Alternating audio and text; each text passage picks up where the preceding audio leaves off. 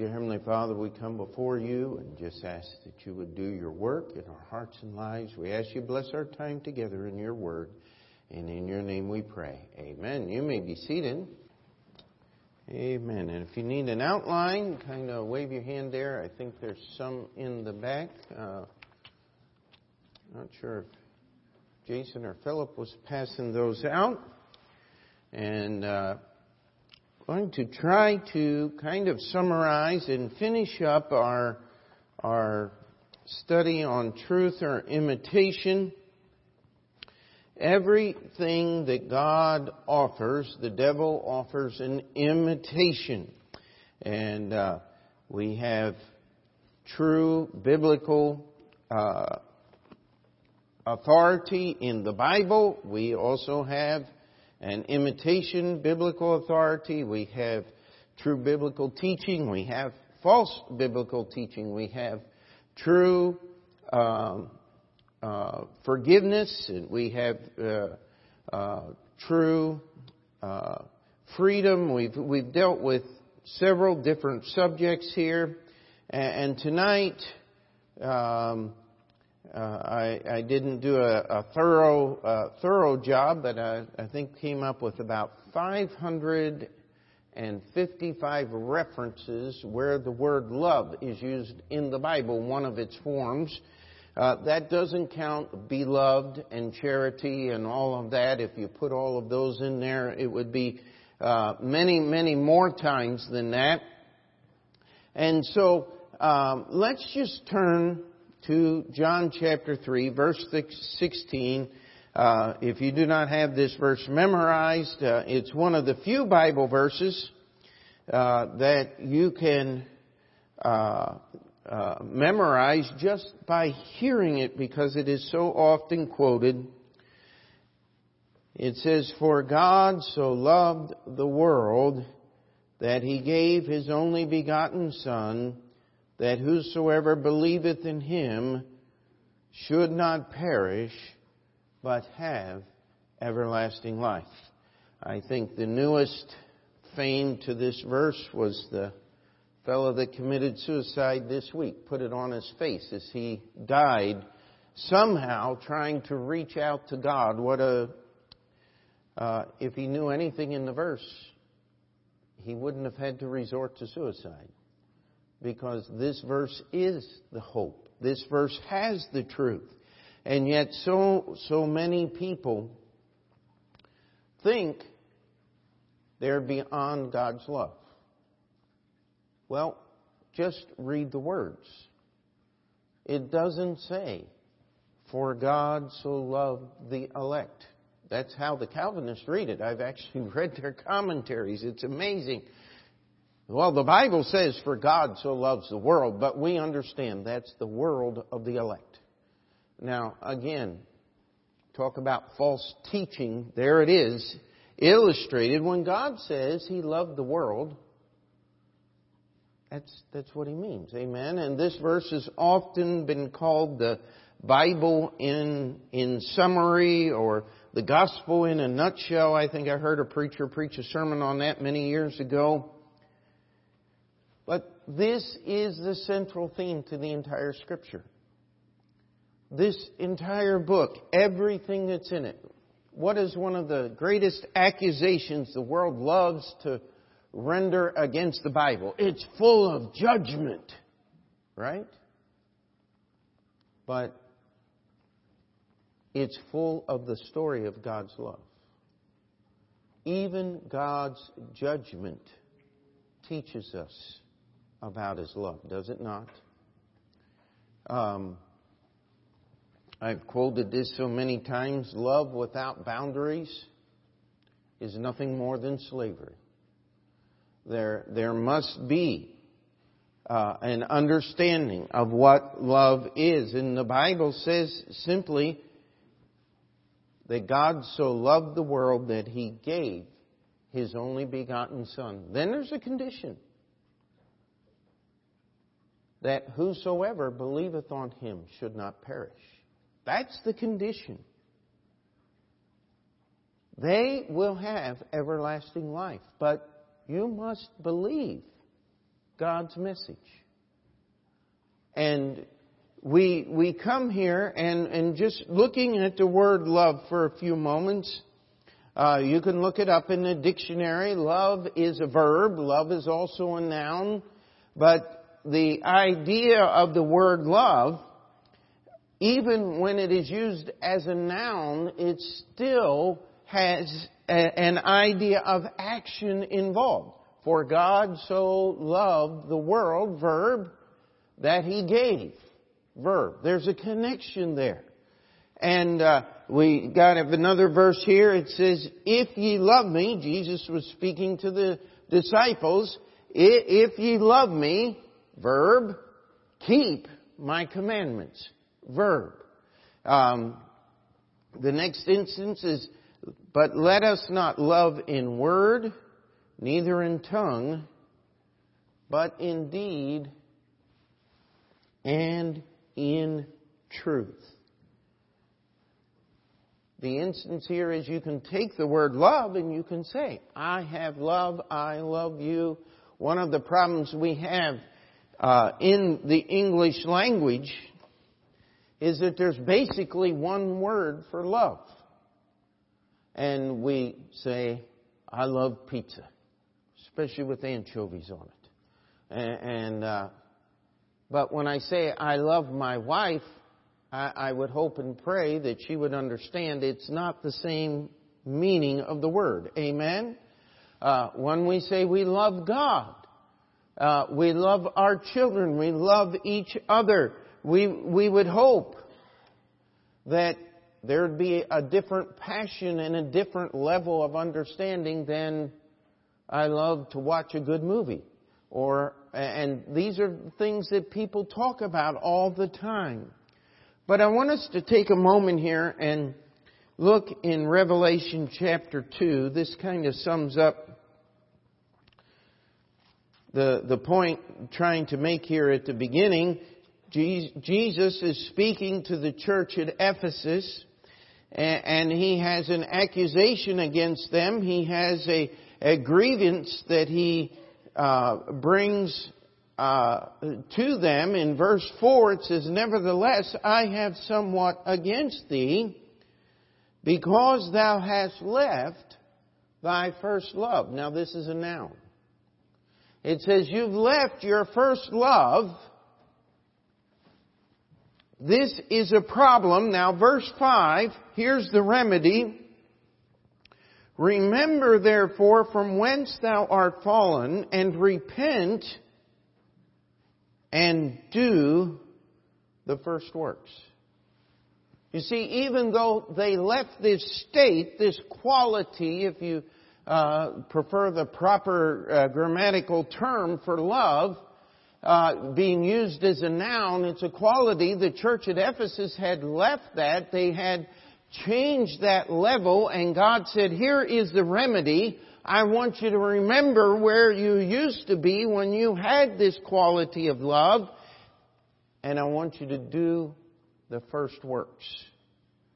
And so the idea of love just simply being a feeling or an emotion is totally foreign to the Bible.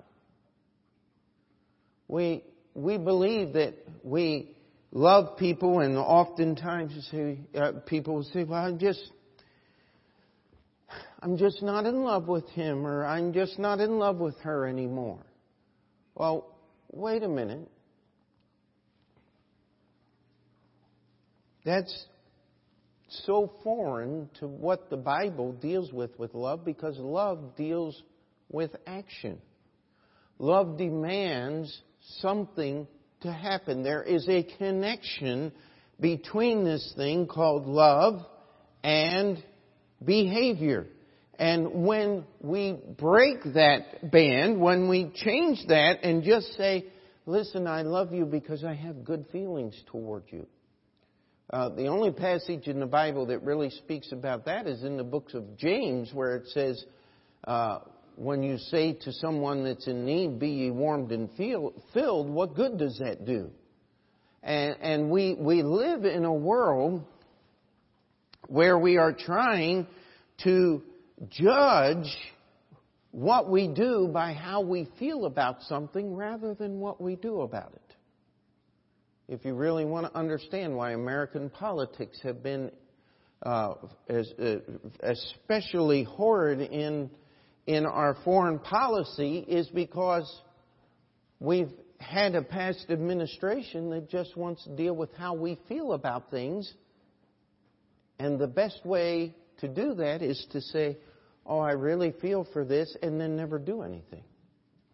And it's one of the problems that we're facing is now something's going to get done, and people are terrified.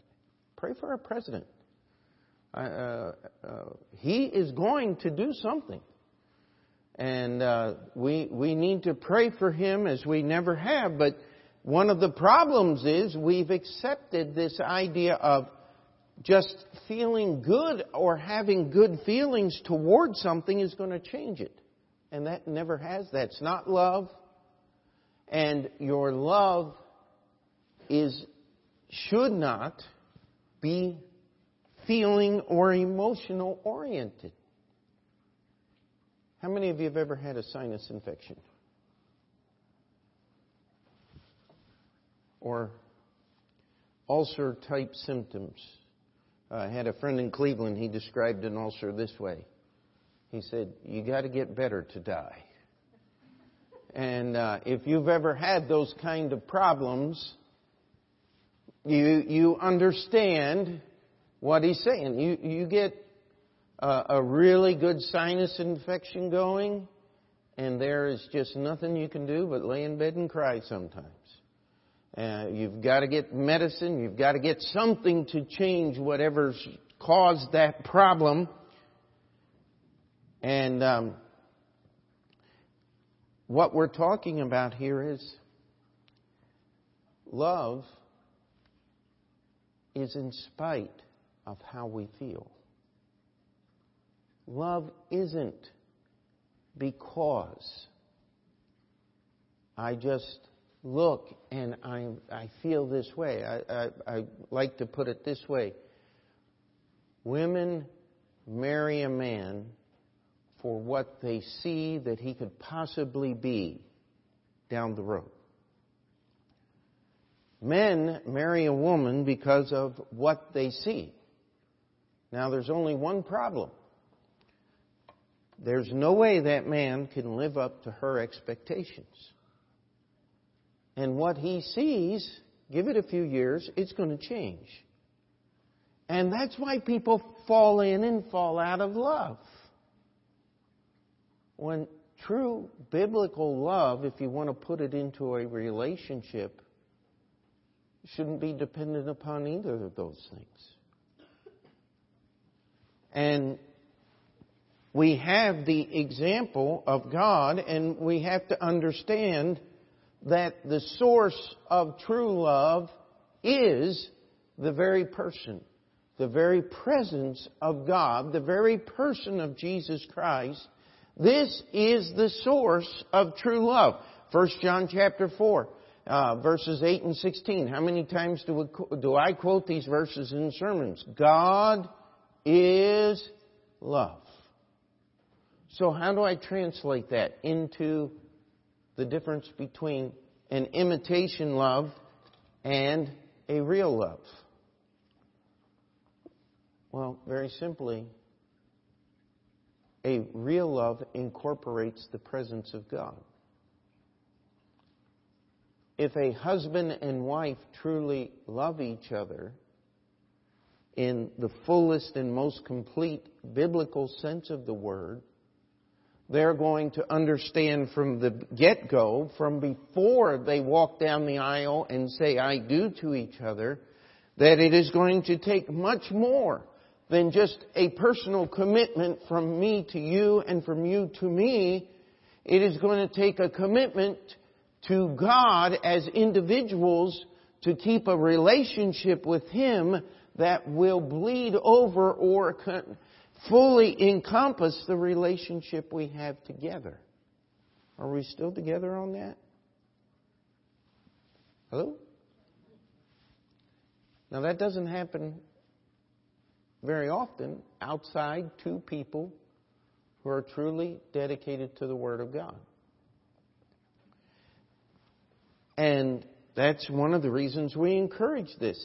Here's what the Bible says. By this we know that we love the children of God when we love God.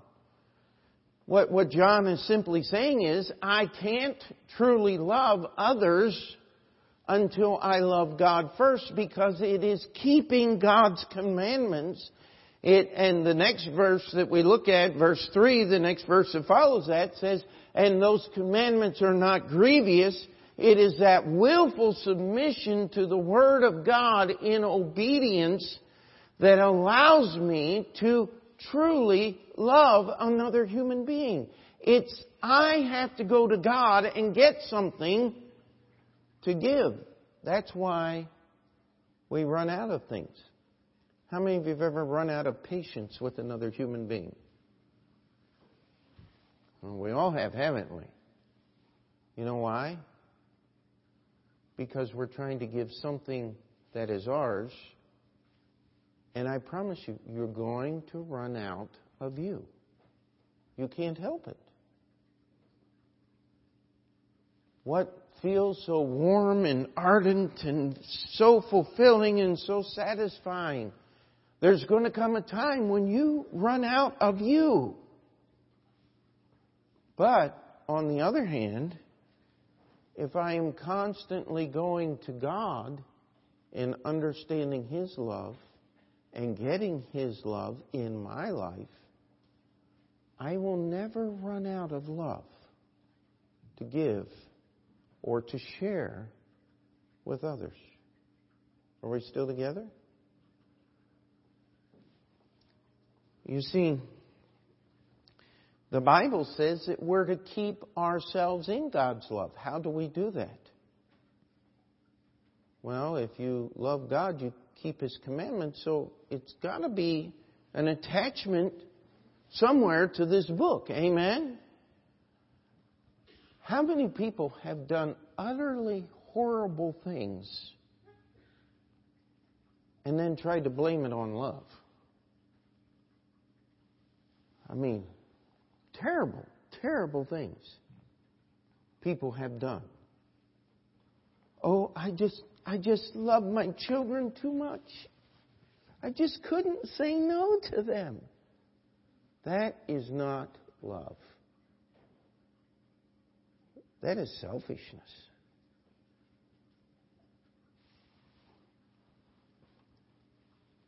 I think I have a little experience with children. And I'll tell you this, when they grow up and become adults, I'm still dad. The relationship changes, especially when the daughters marry. I mean, you take that hand at the altar and put it in that hand of that that wonderful just teasing, honest.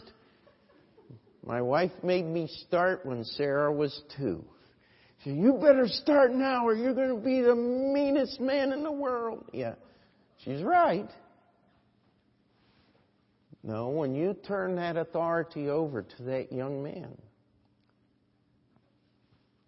things change. But guess what? I'm never going to stop being dad. Because that's the position that God gave me. And God never stops being God. And we've got to go to Him. And we've got to understand that if I'm going to keep myself in the love of God, I've got to stay obedient to His commandments. And none of us, I love the song that we sang, the old account was there. I settled that account. Yes, I settled that account once and forever on the day I got saved. It's kind of like the difference in accounting between the cash method and the accrual method. How many know what I'm talking about? In accrual, you don't count it until it's actually spent. Well, In God's mind, it was all spent before he said, let there be light. But in cash accounting, it comes in, I counted, it goes out, I counted. Negatively, of course, when it goes out. But the simple truth is, God allows us to do both. He, in his love, in his foresight, in his greatness, forgave us for all sins before the world began. He knew who would be saved and who wouldn't. That's where the Reformed people, the Calvinists, get all worked up trying to explain how God knew that we could be saved before we were born. You know, it's so simple if you'll just let it. God knows. Amen? And God has never forced anyone to make a choice. He gives us freedom to choose, even to choose to reject him. That doesn't injure God at all. It sure injures the person that rejects him. But we need to keep ourselves in God's love. Now, the examples. Romans 5:8, but God commendeth his love toward us, and while we were yet sinners, Christ died for us. And this has just been something that I've repeated often, and I hope that you don't ever tire hearing this. Only God can love that way. We as human beings, we cannot do that. Only God can love that way. And he has. And that is the greatest example, the greatest love that we can have, is that it says, greater love hath no man than this, that a man lay down his life for his friends. You know what? That's why I constantly try to remind our church, you need to pray for our police officers that are out there in the street. You know why? Because they're putting their life on the line every day. Same with our firemen and even some of our paramedics. It's a dangerous, dangerous job to do those things. We need to pray for them. I would dare say that many of our police officers and our military personnel really don't sit down and go, you know, I love my country and I love my family so much, I'm willing to do this. But that's what they're doing. And they continually do that. I mean, stop. Sometimes you need to just think of all the garbage that our police officers have to put up with day in and day out. But that's why we need to pray for them. But our love will reach its greatest level when we are willing to lay down our life. And you don't have to die sometimes to be here. Look at the next passage here. Christ is trying to help us understand something. It says, husbands, love your wives, even as Christ also loved the church. Now let's just turn there to Ephesians 5 and get the rest of that verse, because there's some important things in there for us. It says, husbands, love your wives, even as Christ also loved the church. And what's that last phrase say? Let's read it out loud together. Here we go. And gave himself for it. You know, when you enter a true love relationship, there's some things that you got to give up. If you are one of those people that say, well, that's just not my part in life. When people become my friends, they're the ones that give up. That's, you ever been around somebody like that? I'll tell you what, that's not love, my friend. It's not love at all. And it's not a 50-50 proposition. Well, I'll give in a little bit here and give in a little bit there. No. It's a 100-100 proposition. It's a total surrender. If you'll stop and think about it, if you love this church, guess what? There's some things you have to surrender to. One is listening to me preach. Being in the services. Giving. Being faithful in passing out tracts and inviting people. There's lots of things. It changes your life. And that's a good thing. You see, love is the cure. It is the solution. As long as you are in love with the right thing. How many people are in love with their job?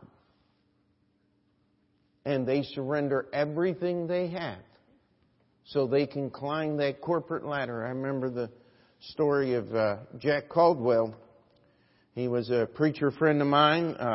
He actually older. He had sons older than I am. And he told the story of how that he was climbing that corporate ladder.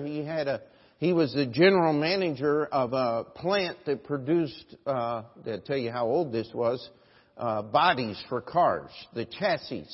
They haven't built a chassis for a car in almost 40 years. But it used to be that they built the frames in the shop and then put all the sheet metal on top of it. And the factory he ran had 500 men building frames or chassis for vehicles. They had a strike. And he had to go through all that strife. And he later told me, he was pastoring a church in Baltimore, Maryland. He said, it's 10 times much more work to pastor a church than it was to run that plant full of auto workers. And he said, but I love my work, and I wouldn't do anything else. He said, I was dedicated. I was going to get that corner office. He said, then I got saved. And I realized all those things that I was giving my life for was not worth anything close to hearing him say, well done. And Brother Caldwell's with the Lord today. And I'll tell you, his example was a wonderful thing. Love is a verb. Even when we talk about it in the noun sense, use it as a noun, a quality, there's still got to be action attached to it. If you say you love something and nothing in your life changes, I'm going to say that that's not biblical love. Because things have to change. If I love the Word of God, I'm going to keep His commandments. You know what? It's not natural to keep any of the commandments of Christ, is it? It's something that must be done on purpose. And the key to loving other people is loving God first. If I were obedient to all of God's commandments, I would automatically love everybody around me. Just can't be helped. Does that mean I feel warm and ushy-gushy inside every time? No, that's not love. And so now, let's look at a biblical study of love, and I hope we can put a summary on this thing and still have you out of here on time. And of course, we can't cover everything in 1 Corinthians chapter 13.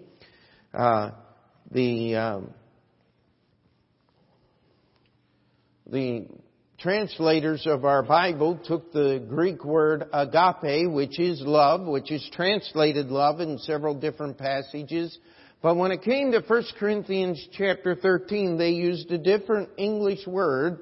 They used the word charity. And so I brought the definitions here and just printed them out of the Oxford English Dictionary here. The first definition of the word charity, interestingly enough, is Christian love. A word representing caritas of the Vulgate or the Latin, as a frequent rendering of agape is how you would pronounce that in the New Testament Greek, With various applications, God's love to man, early writers often identified with the Holy Spirit. The actual presence of the Holy Spirit in many of the ancient writings, not in the Bible, but we're talking about the Holy Spirit and love, were used synonymously. Now, the second definition of the word charity, without any especially Christian associations, love, kindness, affection, natural affection now, especially with some notion of generous or spontaneous goodness. That's why they call them charitable organizations, because they're supposed to do something. The working definition I like to give the word charity is simply this. It's love in action. It's what love does. And that's what this chapter in our Bible talks about. You see, look at verse 31 of chapter 12. It says, "But covet earnestly the best gifts, and yet I show unto you a more excellent way."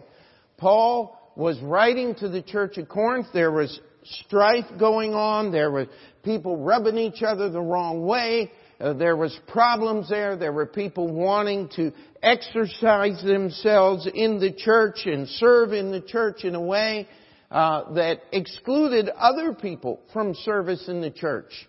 And they were trying to come up with spiritual gifts, and when they didn't have them, they were manufacturing them, and which is often the case today. And we don't have time to deal with all of this thing called spiritual gifts, but a spiritual gift is something that the Holy Spirit gives, or someone, if we read Ephesians chapter 4, for service in the church. If it's not being used in the church to serve God, it is not a spiritual gift. Talents, many people have talents. Talents are not spiritual gifts. Spiritual gifts are given by the Spirit to be exercised in the church exclusively. And he says, desire those things. Covet is the word he uses. He said, but I'm going to show you a more excellent way. Instead of trying and striving for service, he says, let me show you the way it's really supposed to be done. And then he goes on, and we'll just again very quickly here.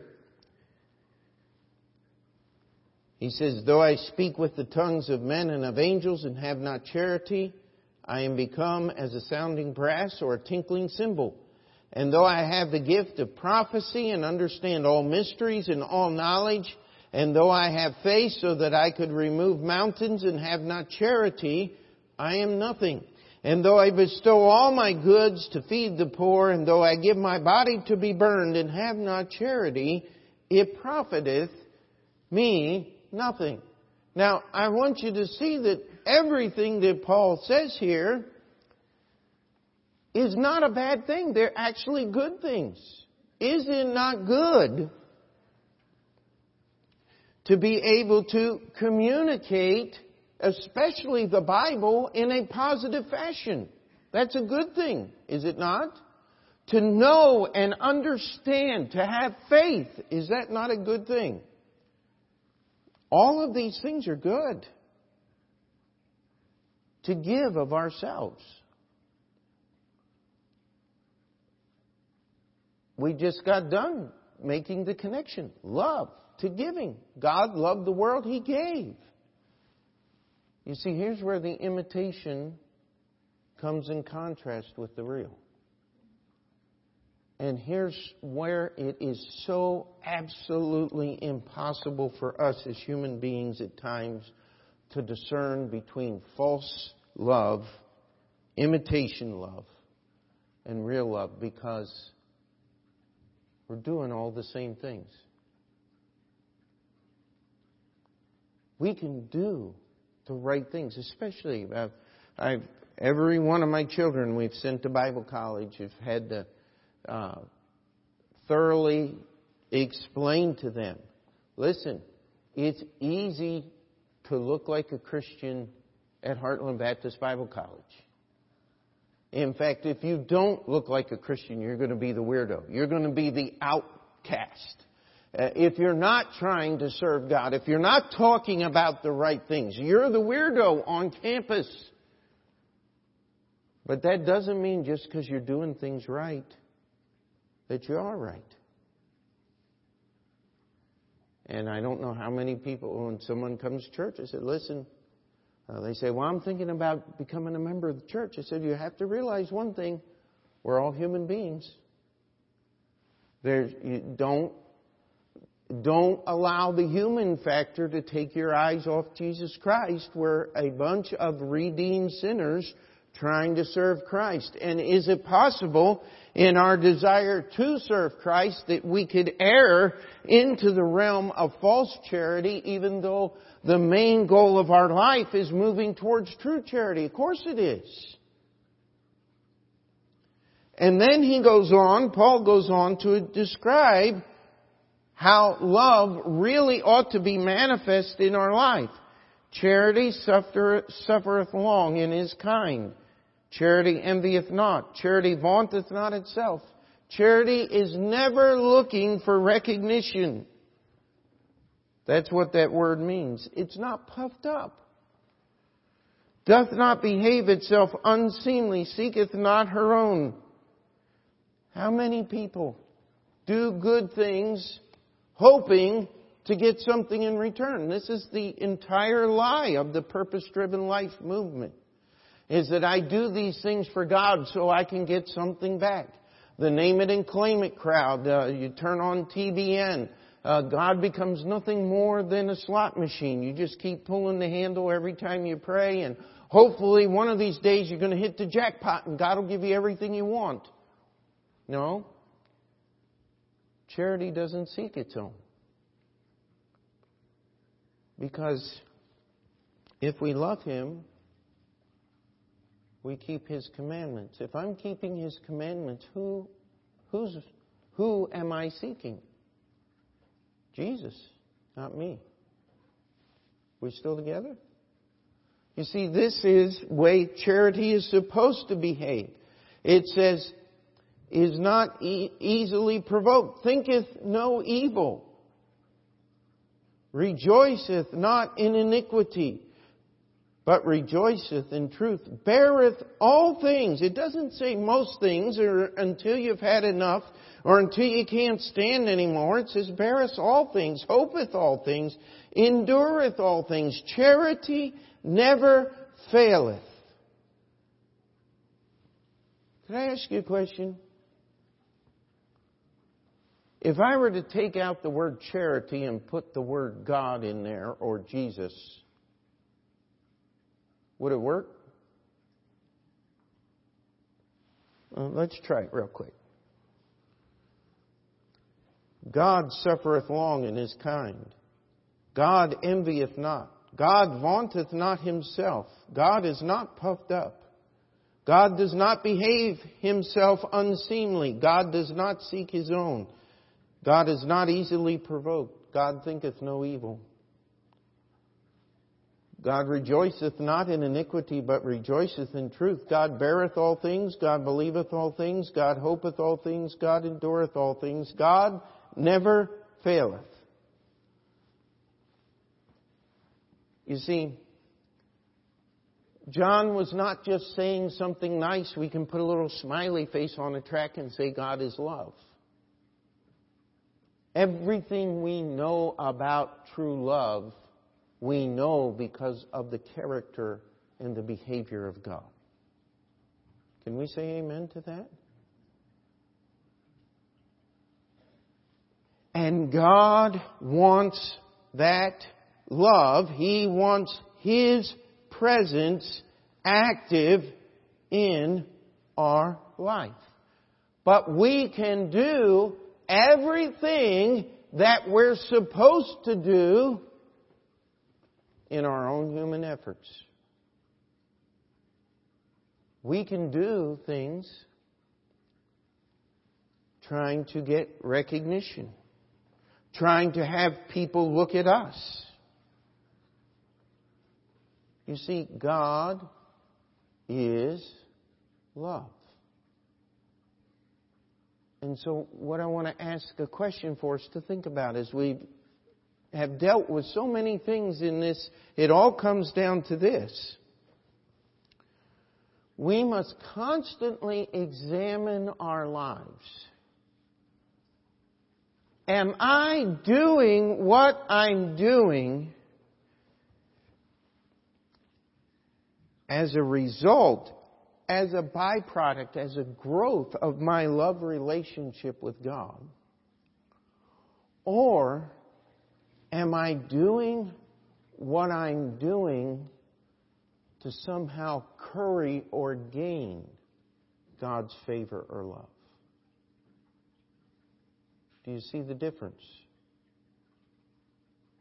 You see, the seed of all false religion is trying to get God to love me. The basis of all true religion is living in the love that God has already given me. One sets me free. The other one binds me stronger than any chains or bars that have ever been invented or cast by mankind.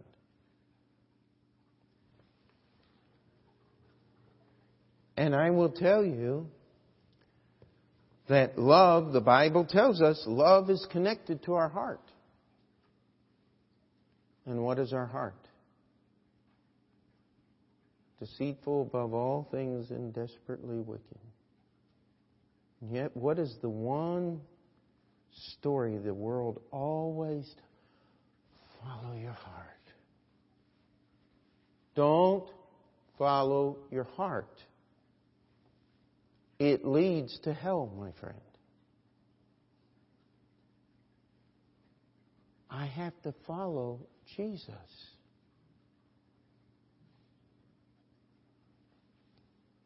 Don't look for feelings when God has already given us behavior, things to do. And yet, if I find myself grieving, oh, I've got to read my Bible.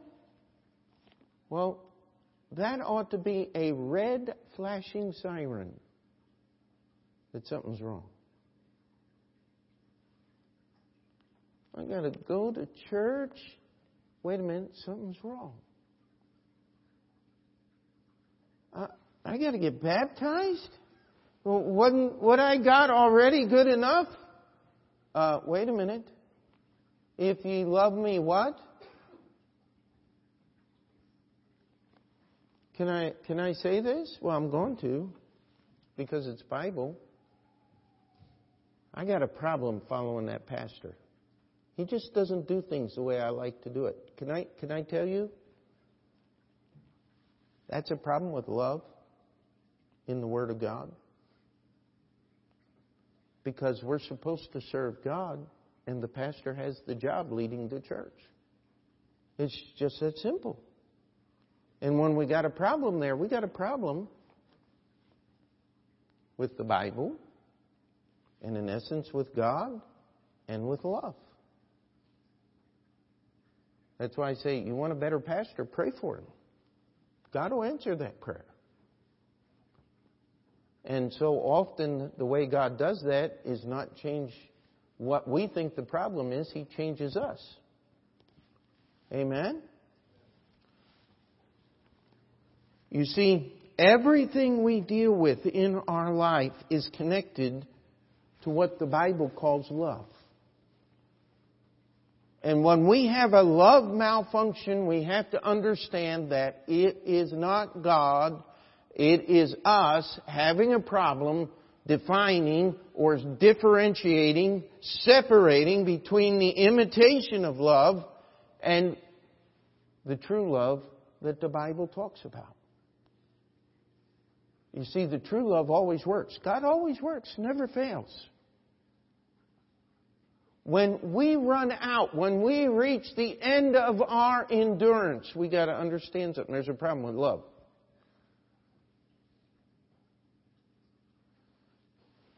You say, well, I just have a problem. The Bible says I'm supposed to love my enemies. I don't feel good about them. Well, the Bible doesn't say feel good about your enemies. The Bible says love them. Well, if God is love, the most wonderful thing I can do if I want to love somebody is share God with them. Isn't that true? The only problem is that really infuriates some of these enemies.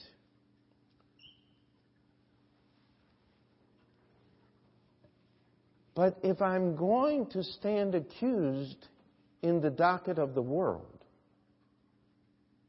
let me be judged as being faithful to God. And in my faithfulness to God, I have offended the world.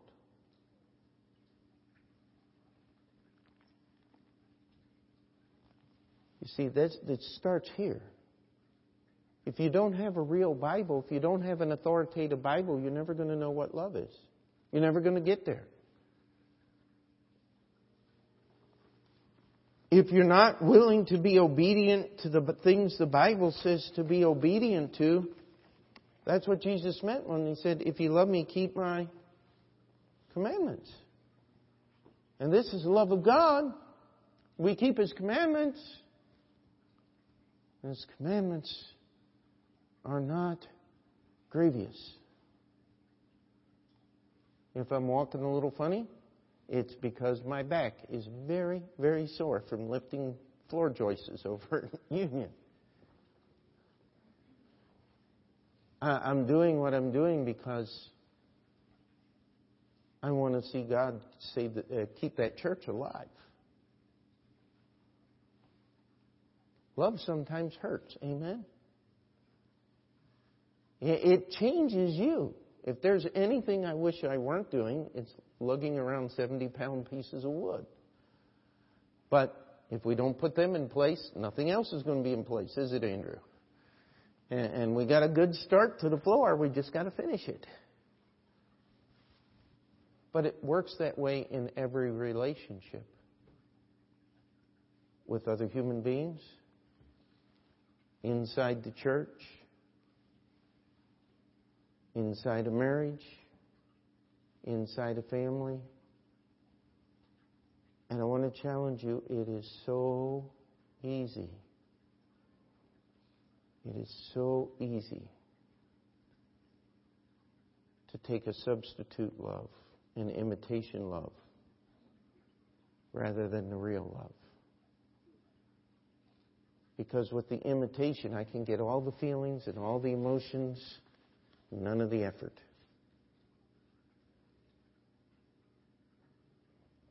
And sometimes when I get the effort, it kind of drowns out the emotions every once in a while. But that's okay. Because love is not an emotion. Love is a verb.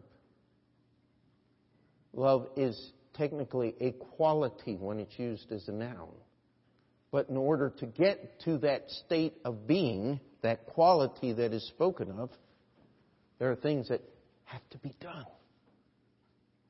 You can't get there by accident.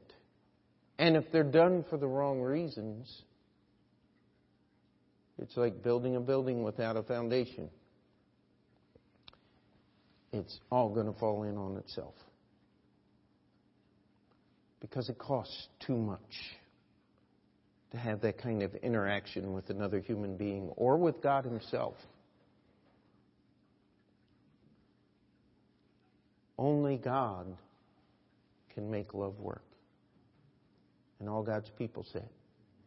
Dear Heavenly Father, we come before You tonight, and Lord, we just ask that You would allow each of us to examine ourselves and our motives and who and what we are, and Lord, not this worldly introspection and and how do I feel about this, and what was I really thinking kind of foolishness, Lord. But we would let your word do the examining. We would let your word do the convicting. We would let your word be the authority of our behavior and show us what we were doing was wrong or prove what we were doing was right. Lord, we pray that you would give us Holy Spirit discernment, not to be satisfied with an imitation when we could have true, real love. Lord, we ask that you would work in each of our hearts. As we walk through this life, that we would not accept an imitation, but we would want truth. In Jesus' name we pray. Amen. Let's just keep our heads bowed. We'll have the piano playing.